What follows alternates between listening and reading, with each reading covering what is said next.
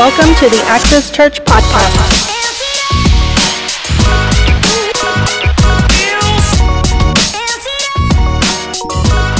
We're going to continue with this series called Kingdom Identity, right? Kingdom I- Identity.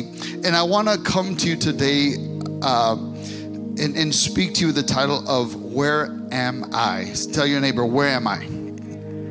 Where am I? So, you know, we've been talking about how the devil, his, his MO has always been to, to rob us of our rightful place, of our, our rightful I, I, identity, right? And, and the reason that he does that is because he understands that if he can steal our identity, then he can steal our, our authority. And, and one of the things or, or, or the strategies that, that he uses to strip us of our identity is he'll often attack the root of identity, and the root of identity is purpose. It is purpose. So if you did not know that God is a God of purpose, everything God has designed, everything that God has created, He does it with in, intentionality and He does it with purpose. There is nothing that exists in this world that does not serve a purpose. Even those those pesky mosquitoes, right? That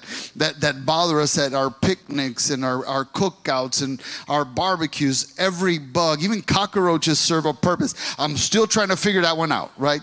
But but just understanding the way that God is, that God does not create anything without with without purpose. The, when before he created you, he created you with a, a purpose in mind. And, and because there is a purpose, that means that you are created to solve a problem right and and so we, we see this even in in the life of jeremiah jeremiah 1 5 it says the the lord gave me this message and this is the lord speaking to jeremiah he says i knew you before i formed you in your mother's womb before you were born i set you apart and appointed you as a prophet to the nation so what he's telling them before you were even conceived i had already thought of your purpose. I had already thought of what this world needed. And based on what this world needed is is is why I, I created you. And so the the root of identity is purpose. So I, I'll often you'll often hear me say that your purpose will determine your mission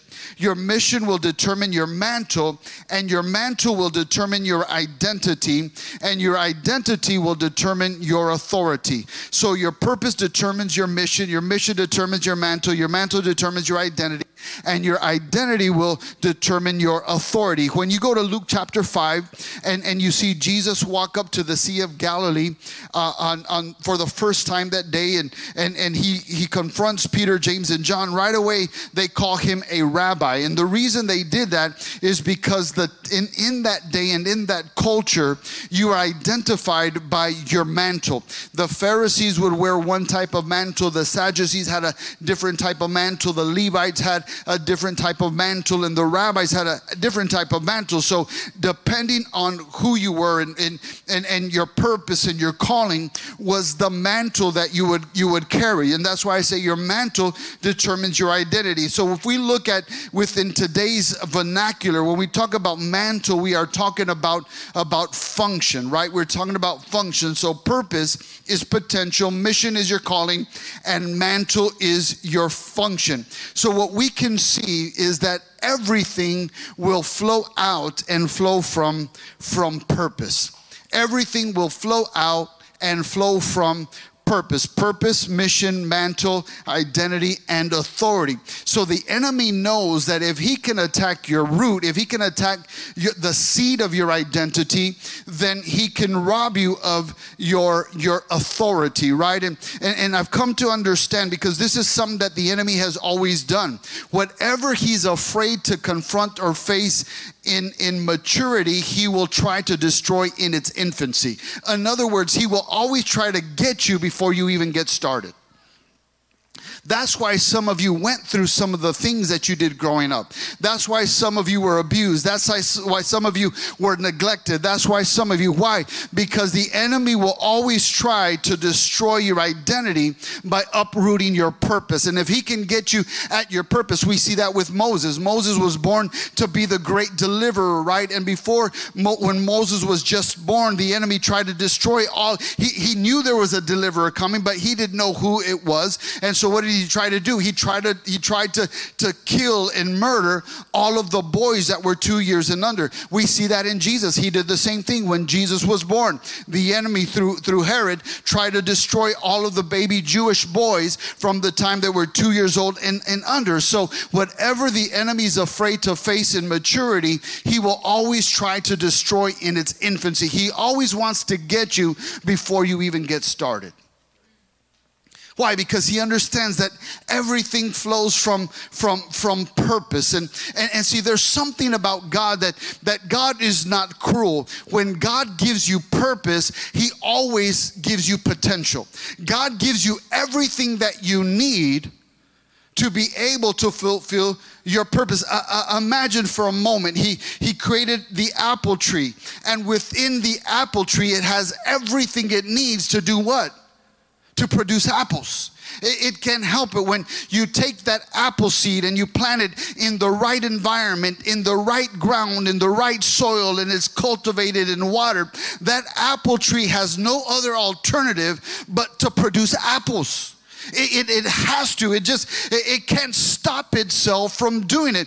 And so when God creates whatever He creates, within that, embedded and imbued within its construction, is everything that it needs to be able to walk out and fulfill that purpose. So God gives you purpose, and with that purpose, He gives you the, the, the potential. Your personality is part of your, your purpose.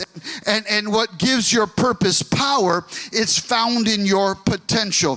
The power of your purpose is found in your potential. So, what the enemy does, he will always try to uproot you and destroy you before you can fulfill your purpose and live out your maximum potential. So, when God gives purpose, He gives you potential potential. He gives you whatever you need to accomplish His God ordained purpose for your life your character, your giftings, your graces, your personality. If you're an introvert, it's because within the context of your purpose, you need to be an introvert. If you're an extrovert, it's because that's how God is going to use you. Now, now let me just put this caveat. Some of you are introverted not because that's the way that God created you, it's because what happened to you.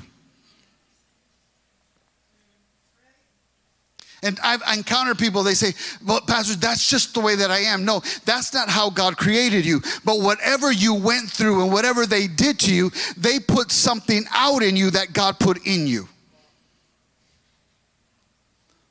And so I, have seen it over and over that when, when people get delivered, when people begin to walk with God and God begins to, to reshape them and restore them, all of a sudden they're doing things that they never thought they could do before. Why? Because now God is resetting them to, it, their original factory settings. He turned you on and off, right? Like you do with your iPhone when it won't work or your Android.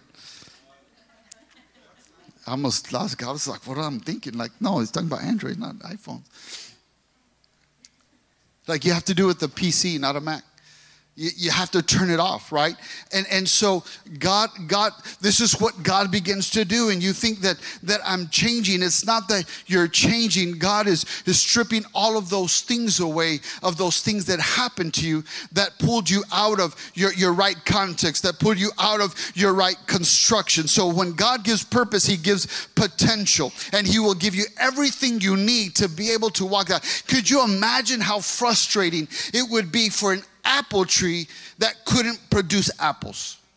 I mean, think about it. It, it would be frustrating, and, and, God is not cruel. God will always give you everything you need so that you can walk out his plan and his purpose for your life.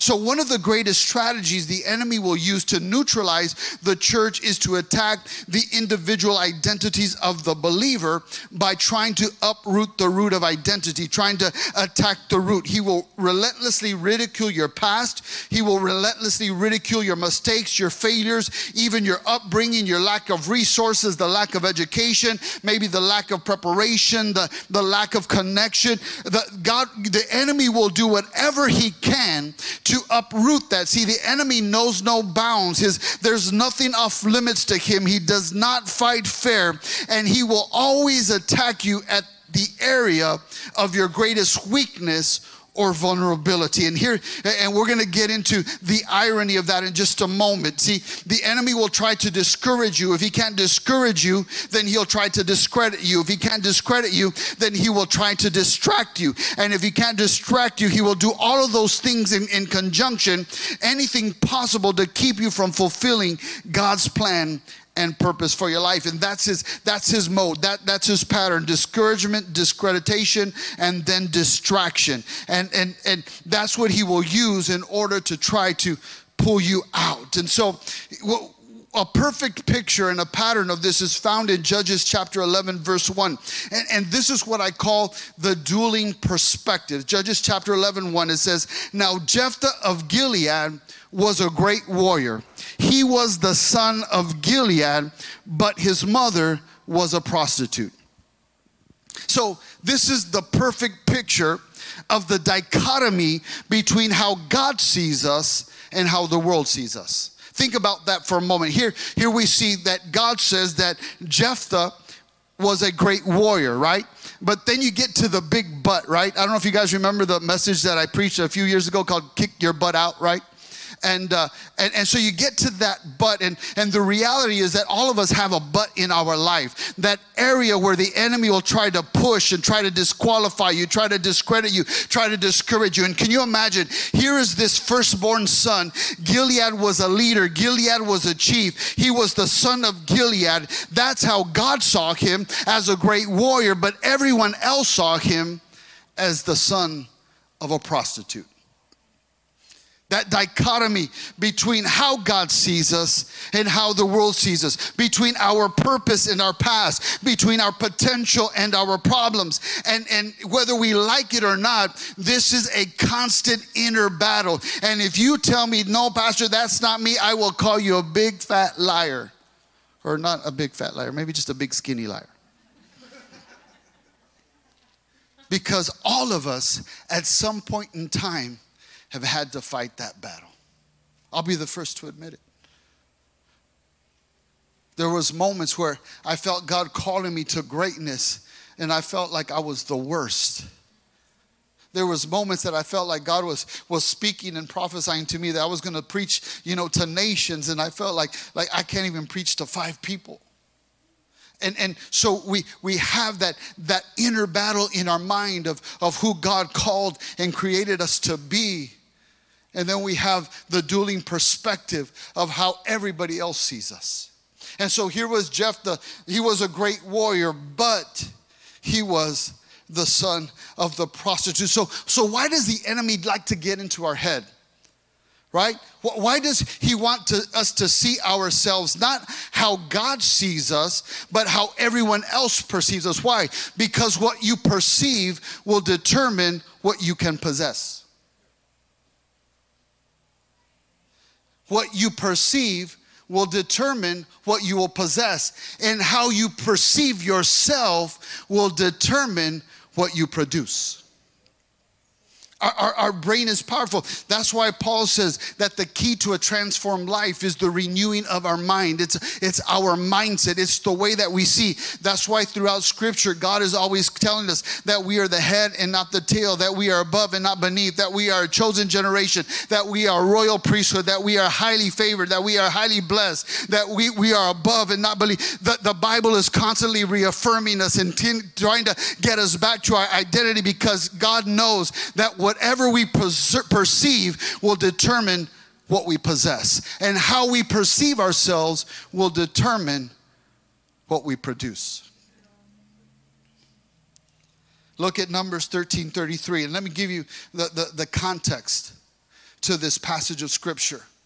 The, the Israelites have already come out of, of, of Egypt and they had been wandering in the desert for almost 40 years and they had gone through the leadership of Moses and now they're under the leadership of Joshua and the Bible says that they are this side of the Jordan River and across the Jordan River just a, a, a few kilometers away they could see the promised land they could see that that thing that they had been that they had been believing for that they have heard from generation to generation that God was going to take them into a land that flowed with milk and honey and he said that that's your. And so Joshua, being the leader that he was, he gathered 10 spies and he says, I want you to go scope out the land. I want you to go see so that you can come back and get the people excited about what God is giving us. In fact, that's what I did. I was in South Carolina at an amazing leadership conference. Why? God was showing me what's next for Access Church surrounded by global generals and global leaders, these amazing men of God. And God is saying,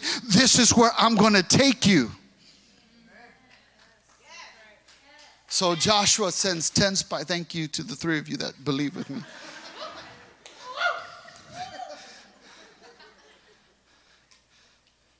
And you know the story.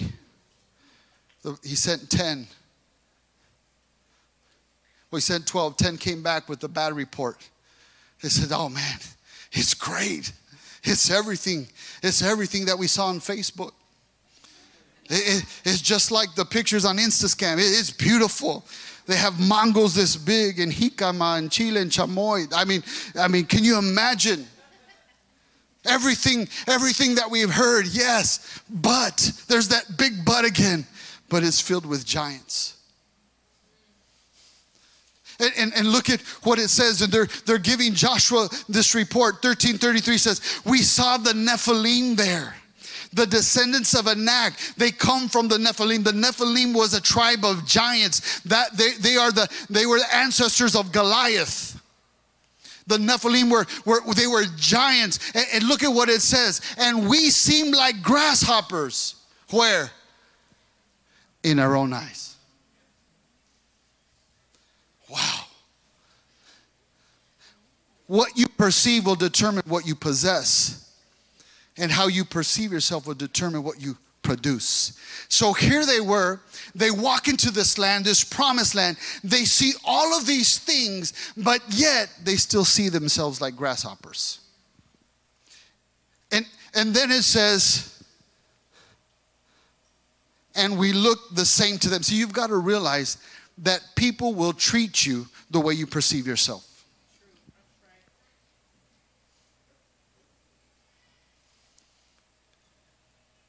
Y'all still love me? Do I need to like get the car ready to run after this or go out the back door? yes, I do. Okay, thanks. Look at this. See, they did not possess the land because they didn't believe in God, but they couldn't possess the land because they didn't believe in themselves.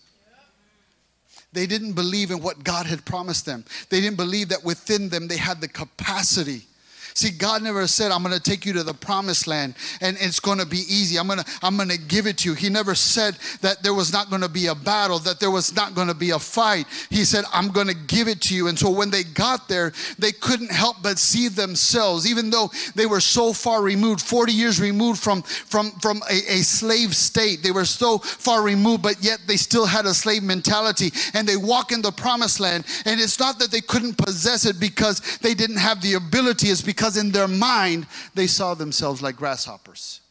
And because that's how they presented themselves, that's how they, they, were, they were perceived.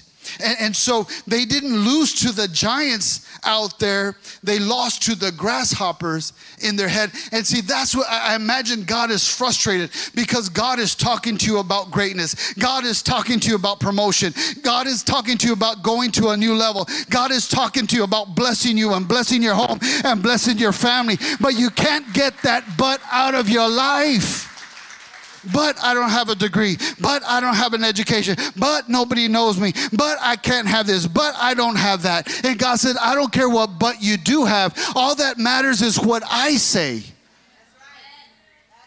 You just have to believe what I have spoken over your life.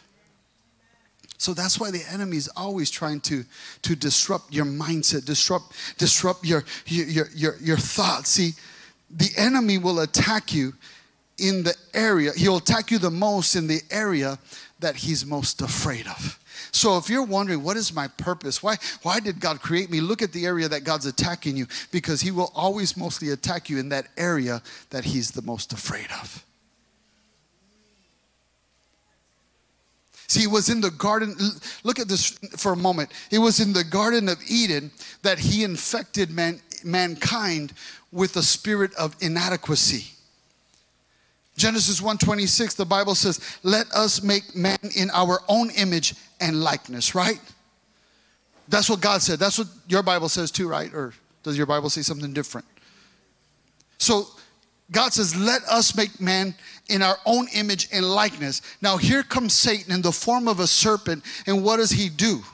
He comes to Eve and says, God doesn't want you to eat this fruit of this tree because he knows if you eat the fruit of this tree, then you will be like God. See, Satan got them to doubt what God had already given them. God had already said, I made you like me.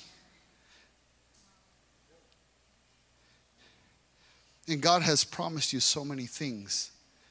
He's all, and, see, you got to realize that when God gives you something at some point in your future, because God stands out outside of the context of time, at some point in your future, He's already given it to you. You just got to follow the path and you got to follow the process to get what He already has for you. See, when God speaks to you about a promise, it's because He's already given it to you down the line. He's already given it to you. So the enemy is trying to get you to doubt what God's already given to you.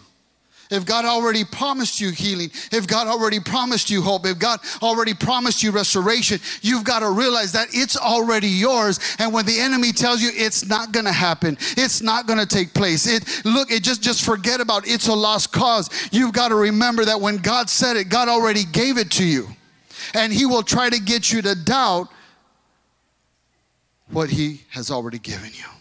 And, and see, there's something about human nature. And, and that's why I call this the dueling perspectives because our human nature, our, our human psychology is always to live up to other people's expectations. That's just the way we're, we're, we're, designed. That's why I tell you that people will treat you the way the way you, you expect to be treated or, or, or based on their level of expectation. And what happens, we will morph into people's expectations. So when these uh, when these spies went into the promised land, they knew that those giants would see them as grasshoppers. And what did they do? They made themselves into a grasshopper. So that that is that that is our our human nature. That's and we look the same to them. And so there are so many people that are around us that have a perspective of who we are, but they don't really know who God has called and created us to be. And so most of the time we morph into that. I remember in eighth grade. I was in a brand new school. We had just moved from Saginaw, Michigan to Rochelle, Illinois, eighth grade.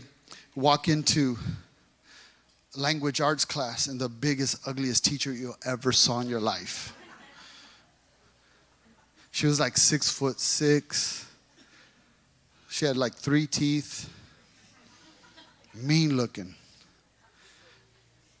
And here I am, a brand new kid in the school, walk into class. She looks at me and she says, You look like a troublemaker. You better sit in the front row. I was like, What do you think I did? I became a troublemaker. I gave her the trouble she expected of me. Because that's, that, that's our, our human nature is to live up to other people's perspectives and expectations of, of who we are. That, that's the way that, that, that we just, that, that's what we fall into, right? That's what we do. And so if we continue reading the story of Jephthah, look what it says in verse 2. It says, Gilead's wife also had several sons. And when these half brothers grew up, they chased Jephthah off the land. And they said, You will not get any of our father's inheritance, they said. Look, look at what does that statement say? It says, You will not get any of our father's inheritance. What are they telling Jephthah? You ain't one of us right? They're saying, you, don't belong to this family. You- You're not a part of us. They're, they're, they're essentially telling him that Gilead is not his father. He's saying Gilead is our father. But what did God say in verse 1? Look at what verse 1 says. It says Jephthah was the son of who?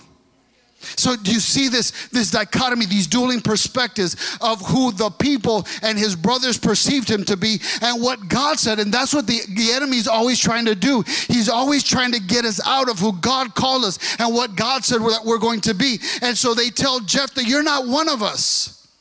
They said, "For you are the son of a prostitute." So Jephthah fled from his brothers and lived in the land of Tob. And soon he had a band of worthless rebels following him. So, what does Jephthah do? He makes the decision. He gives up his rightful place. Why? Because he chose to believe their perspective than God's perspective. And, and so, when, when the enemy is trying to disrupt and, and uproot your purpose, one of the strategies that he will use to employ to disrupt, deny, delay, derail, decommission, and disqualify your purpose and your potential is to get you to think that where you are is who you are. He, he, will, he, will, he will get you to think that, that where you are is who you are. And so here Jephthah is the Bible says that he's in the land of Tob, that he's far away from his family, that that he's surrounded himself like like with worthless rebel. Like if the Bible calls you worthless, you're probably worthless, right? And, and so here he is. He's surrounded by, by these other men that, that are fugitives, other men that are captives to other, other people's perspectives. And all of a sudden, he, he finds himself out of place. He finds himself misplaced. He finds himself in a place that he was, he was never designed to be. And so, what the enemy will do is the enemy will often take a Snapchat of your current situation, your current condition, and he will convince you that where you are is who you are. Think about that for a moment. He will take that, that snapshot, that Snapchat, and he will take it and he will capture a, a, a, moment. He will capture a mistake. He will capture a failure. He will, he will, he will capture capture you in, in a moment of, of weakness, in a moment of abuse. And, and he will take that Snapchat and he will tell you that where you are is who you are. But, but let me make something really clear. See, most of the time we are where we are because of our own decisions. Jephthah chose to abdicate his place. Jephthah chose to leave. He could have stayed and fought. He could have said, It don't matter what you call me. It doesn't matter what you say about me. You can tell me all day that Gilead is not my daddy, but I got his nose and I got his eyebrows and I got his ears and I even got the mole behind his neck. I, eh, I know who my daddy is. But no, he made the decision to listen to what other people said and he ran away. And see, a lot of times we're blaming the devil, and the devil's like, dude, that's you, boo. That got nothing to do with me. That's all you. The devil, no, it's your own decisions. Jephthah found himself with a band of, uh, of worthless. And, so he made the, the decision to leave. And so oftentimes the enemy, he, will find you in, in, that, that, that worst moment. He'll find you in, in that moment of weakness and that mistake. And then he'll take that snapshot and that Snapchat and he'll begin to try to tell you that your failure. He'll take your mistake. He'll take your tragedy. He'll take your abuse. He'll take your divorce. And he will try and convince you that is who you are. But God sent me here today to tell you that where you are is not who you are. Where you are is not who you are. That's just a moment. But some of us are believing the lie. And and and, and nothing there's never been a time that this has been more clear than in the social media generation that we live in. We will look at a Snapchat, an Instascam, a fake book, and a reel that's not very real of people's lives. And we get this idea and this perspective of who they are, but you don't realize that just because they put a beautiful filter, that don't make them pretty. Have you ever seen people in their profile you see them in person, you're like, or is that just me? You're like, man, I need one of those filters all day. right?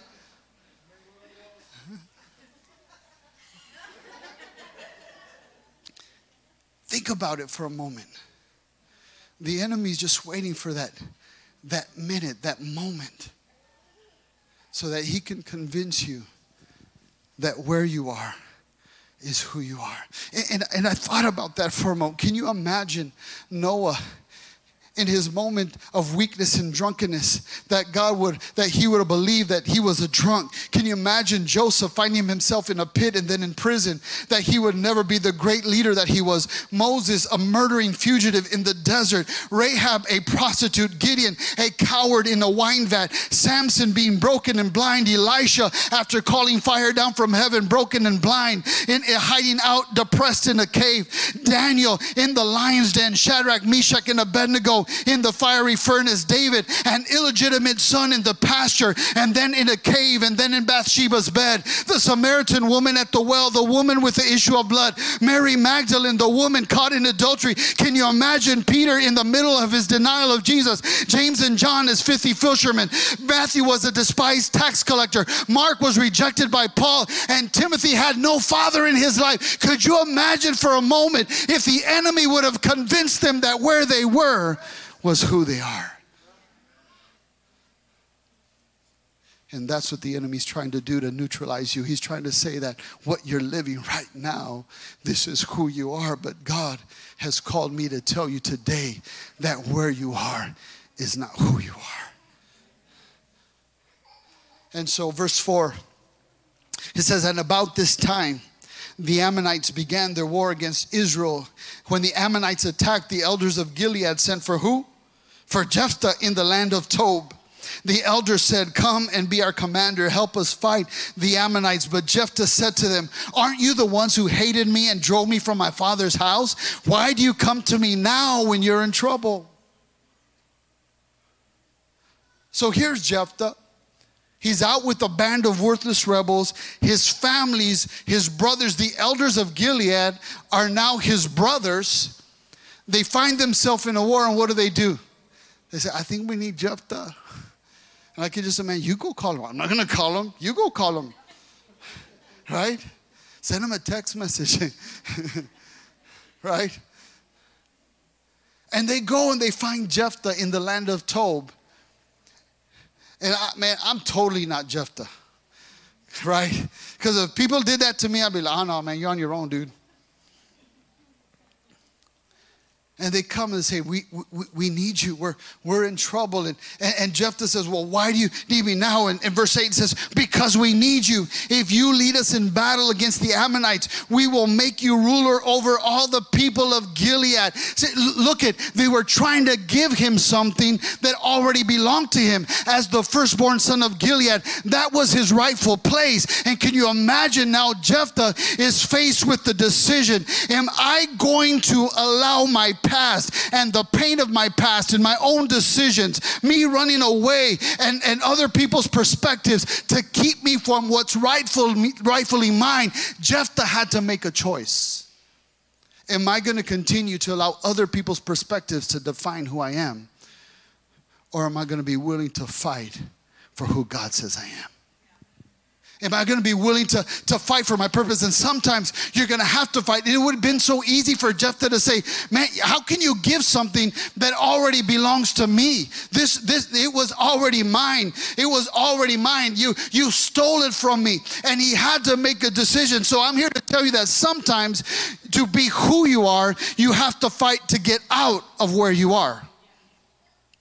And it, you're going, at some point, you're going to have to decide if you're going to allow others to define who you are. And Jephthah had to make a choice. See, in the Hebrew culture, it didn't matter who your, your, your mama was, it was all about who your daddy was. It was who your father was determined your identity. But do you see what the enemy did? The enemy tried to impose an identity of his mama and not the identity of his daddy. Take me, I'm going to take you back to Father's Day 2019. Genesis 35, 16 and 18 says, Leaving Bethel, Jacob and his clan moved on toward Ephrath. But Rachel went into labor while they were still some distance away. Her labor pains were intense. After a very hard delivery, the midwife finally exclaimed, Do not be afraid, you have another son. And Rachel was about to die, and with her last breath, she named the baby Benoni, which means son of my sorrow. So in 2019 and Father's Day, I preached on this passage of scripture.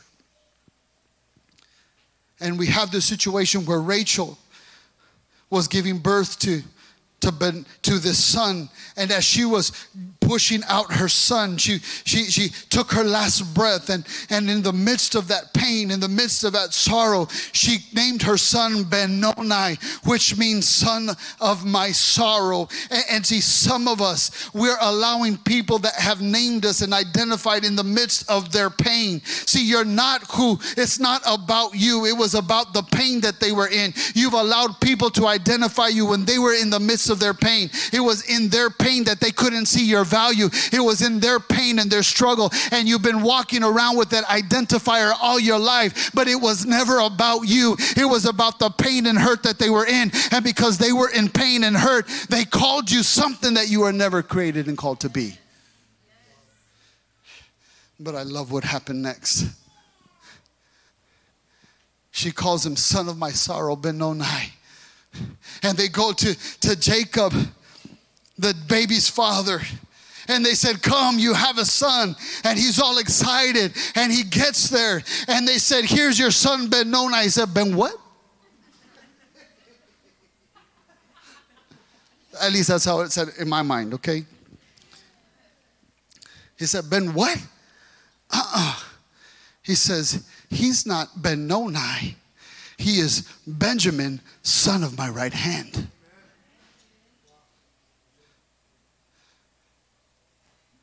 He said, uh uh-uh, uh, i am not gonna allow, I, I'm your daddy. I get to say who you are. I get to define your identity. I get to define your purpose. Not someone that gave birth to you in pain, not someone that identified you in the midst of their own pain, in the midst of their own struggle. He said, I'm your daddy. I get to identify you. And he said, You're not Benoni, you are Benjamin, son of my right hand. And if you don't know this, out of all the 12 tribes of Israel, the Benjamites were always known as the most mightiest men. They were the greatest warriors. They were there. Why? Because a daddy that day took a stand and said, I'm not going to allow anybody else to call you something that you're not. I'm your dad. I get to say who you are. And you are not Benoni. You are Benjamin, son of my right hand. That's why I call Micah Micah Benjamin. Because he's son of my right hand. And the Benjamites were known as the mightiest tribe of all of Israel because a daddy refused to allow someone to identify his son in the midst of their pain. See, some of you are walking around with a false identity because someone that was hurt and someone that was in pain, that someone didn't know how to value you, someone that didn't know how to nurture you or take care of you, they put a false identifier on you. But let me ask you, who's your daddy now? And what does your daddy call you? He says, You are blessed, you are favored, you are good, you are mighty, you are powerful, you are rich, you are strong. And if you're Malachi, you're famous.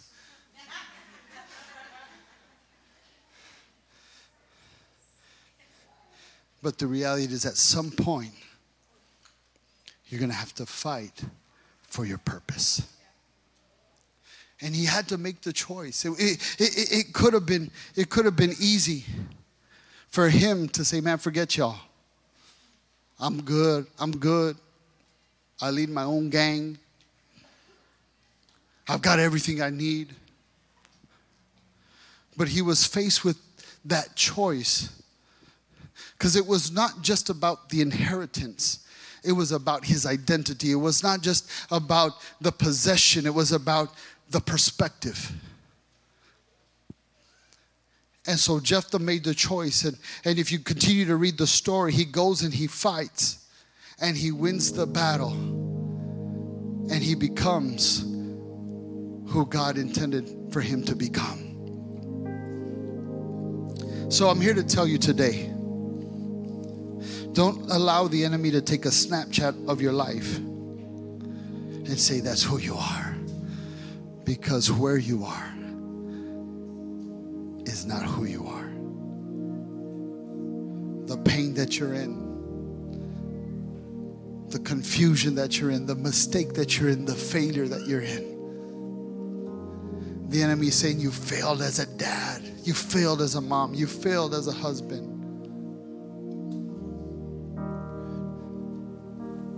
You failed as a leader, you failed as a minister. And he's taking that Snapchat and saying, This is who you are. And God sent me all the way from Greenville, South Carolina to tell you that where you are is not who you are. And so, the right question that we ask ourselves in regard to our kingdom identity is not where am I? The right question is where am I going? It's not where am I, it's it's where am I going? Where where is God taking me? See, because God is so provident and God is so sovereign that even though He never meant for the hurt and the pain to be a part of your purpose, He allowed it to be a part of your process. And see, sometimes when we think that that where we are is who we are, is because we've allowed our process to identify us. But your process can identify you, only your purpose can. And so God will take the pain of your process. That's what that's what Paul means in Romans 8 when he says he will make work all things together for your purpose, right? Because God will take the pain of your process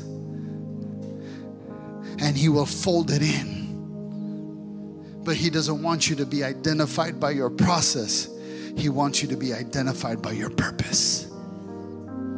And when we get stuck at where am I? When we think that where we are is who we are,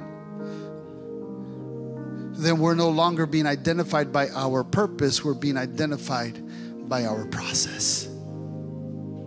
So the question isn't, where am I going? Where am I? It's where am I going? And so I'm here to tell you that if your place doesn't look like your purpose or your promise, then whatever you're going through is just temporary. See, that's the other thing the enemy will try to do. He will try to convince you that where you are is who you are. And then he'll try to convince you that where you are is all that there is.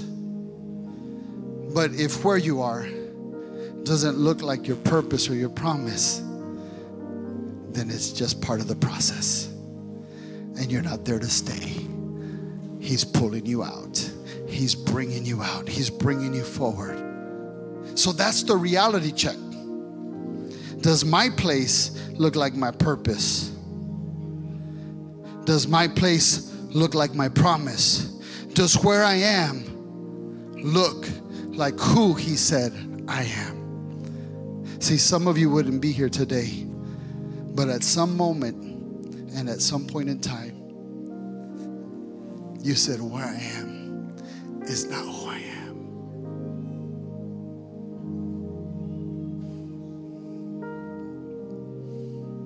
It's not who you are. There's greater coming for you, Sonia. This is a season of supernatural expansion. Get ready. Because you took a step of faith. We talked about it this week. Everything looked like I can't do this. But you said, I'm choosing to believe in faith and I'm going to be obedient. And let me tell you, God will always honor your obedience. At some point in time, in Bible college, moment of transparency, I was a big payaso. That's the Greek word for a clown. I didn't do very much studying. In fact, I never studied. I spent probably 90% of my time on the basketball court. I know it doesn't look like it now.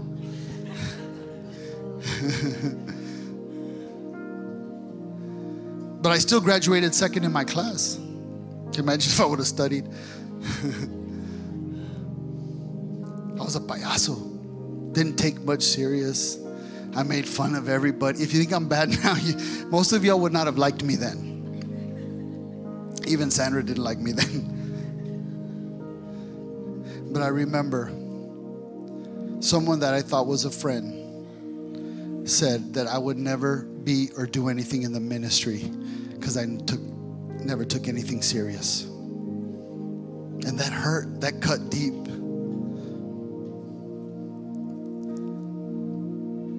Like Jephthah, I had to choose.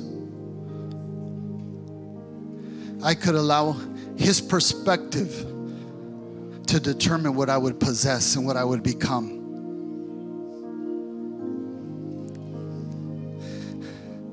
I could have did like I did in eighth grade and said, "Well, you're right,"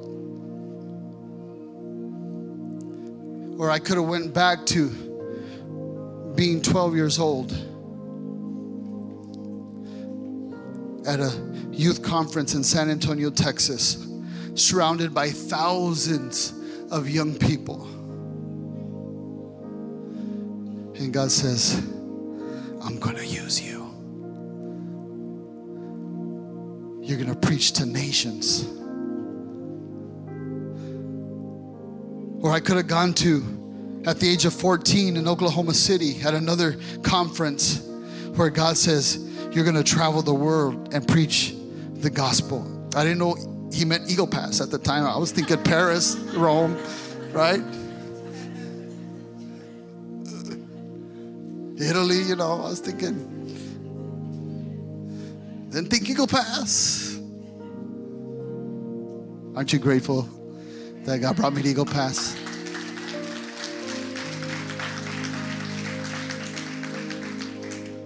Matt told me this weekend, Pastor, I wouldn't be surprised if he takes you to San Antonio. I was like, dude, you're trying to get rid of me? I don't want to live in San Antonio. I don't want to live anywhere but right here.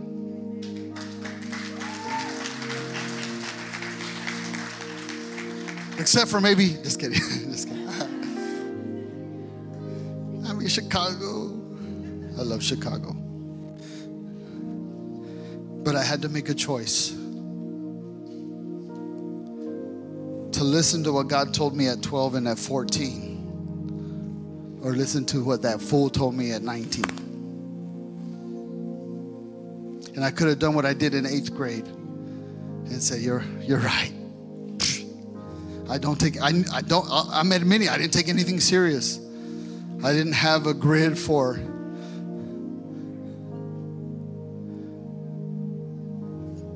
for life decisions. But I remember standing there in that moment when I was told that. I said, I'm going to prove you wrong. I'm going to show you that I am not who you say I am. I'm going to show you that I am who He said I am.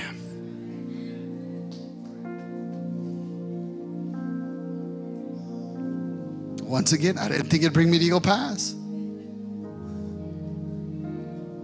But I'm grateful to be wherever God wants me to be. And I've preached all over this nation, all over Mexico. I've had invitations to go other places. And I wonder what that guy thinks when he sees all of your amazing posts of Access Church. Thank you. I had to choose to allow other people's perspective to define what I would possess and what I would be or listen to what God said. And I'm your witness. I'm, I'm your rainbow. I'm, I'm, I'm your testimony that when you choose to listen to what God says, God is faithful to do whatever He said He would do in your life. It's not over. If it doesn't look like your purpose, if it doesn't look like your promise, it means it's not done yet. It's just a part of the process. Where you stand? Man, you feel the presence of God in this place, or is it just me?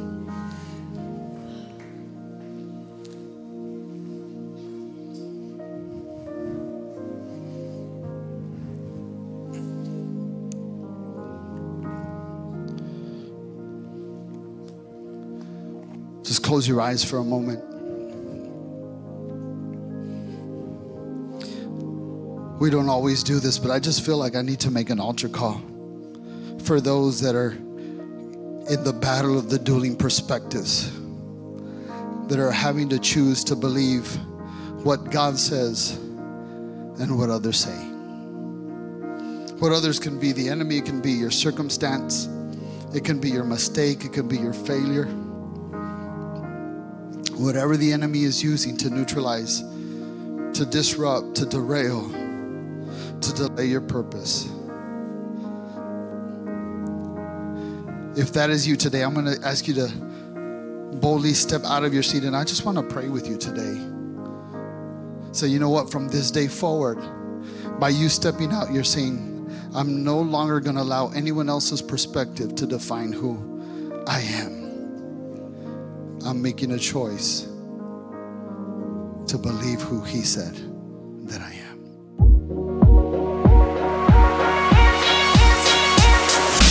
Thank you for joining us, and a special thanks to those who have given to support this ministry. Without you, none of this is possible. If you like this podcast, please like and subscribe and share it on social media. Thank you for listening. God bless you.